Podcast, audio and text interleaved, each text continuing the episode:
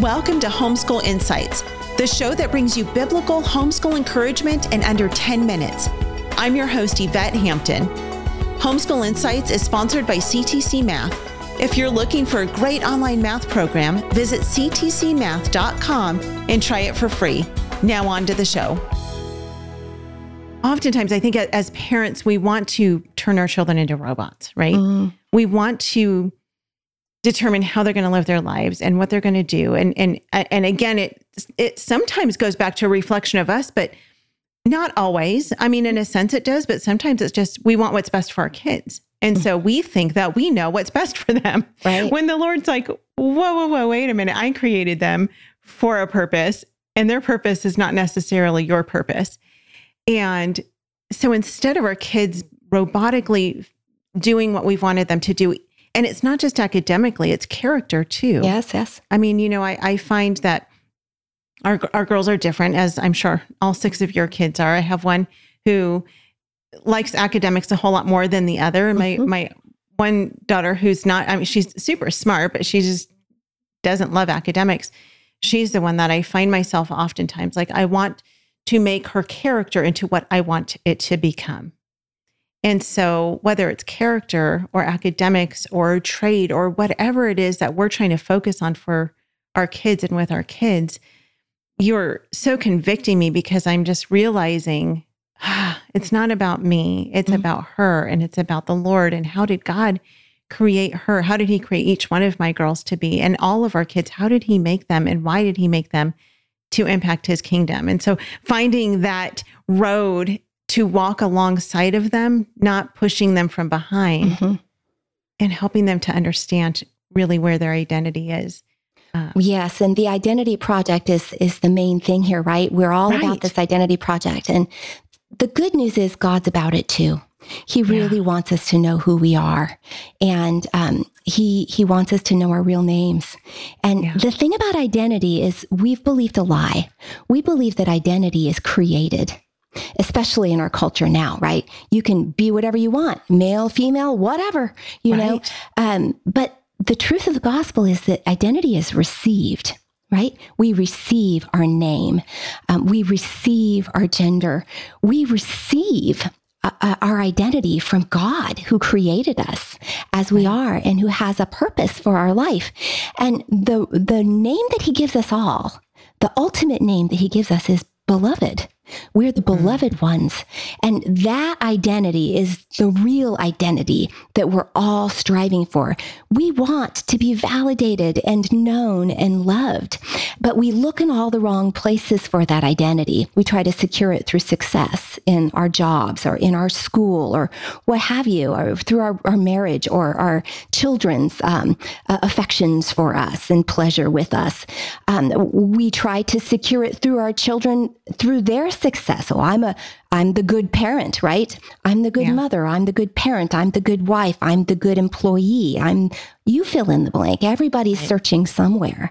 But all of those things are too small to name us. They were never designed to do that. And when we try to force them into that role in our lives, they turn on us and do damage both to us and to our children that's what I experienced with the homeschooling project, a very good and noble calling. But when it's made an ultimate thing, um, something that does a lot of violence, did a lot of violence to me. Um, I did a lot of violence to it and through it to my sure. children, um, which doesn't gainsay I, I, still say homeschooling is a blessing from God, and I want to help anybody who wants to do it.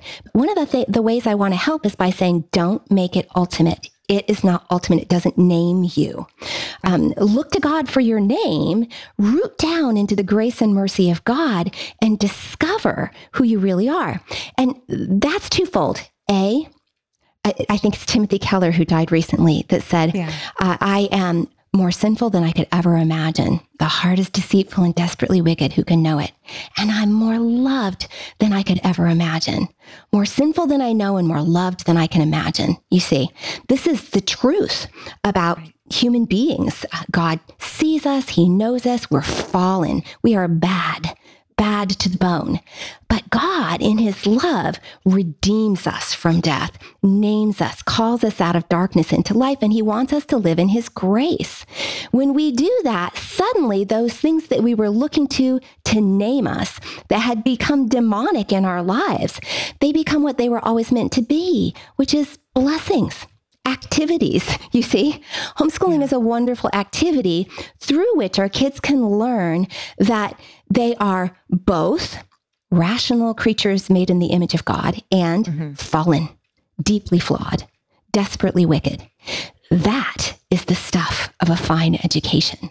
If that is not in the forefront of our minds as we go about reading, writing, and arithmetic, we've missed the boat. We've yeah. missed the boat. And you know, all of those other things, those good things that we want them to have a college education, a job that supports their family, God wants those things for them too. He is committed as a loving father to providing for us and all of our needs. Um, sometimes he does that through things that look to us like disasters. But in those moments, um, those idols that we've been leaning on are wrested out of our hands, and He puts something much better uh, into our hands in, in its place. And, and that is a relationship with Him, um, an understanding of our Savior. Um, grace. When I learned this, um, there was much weeping and gnashing of teeth initially um, until I saw, oh, oh, I think this is all my fault. Um, and then the grace of God rushed in, and there has been, um, well, I can say there was a sea change in my own understanding of the educational project and a, um, a graciousness that penetrated our homeschooling experience. Um, that is not to say that I never went back like a dog to its vomit, as the Old Testament would say, and went about trying once again to establish myself and my children through um, through work, through conquering this, that, or the next thing, right? Performanceism. I, I, I'm a type A. What do I do? I perform. Um, I, am trying to get my kids to, you know, um, and, and, it's not that performance is a bad thing. It, it's good to do well. But when it's the ultimate thing and when our identity hinges upon it, it has great destructive force. So this was my story. Um, realizing the love of God for me caused me to root down into that love and created graciousness in my homeschooling endeavors. Um, there was an opportunity for the kids to admit things that they didn't already know because they started to pick up on the fact that um, knowing wasn't everything, and that maybe an admittance of ignorance was a precondition to learning anything at all.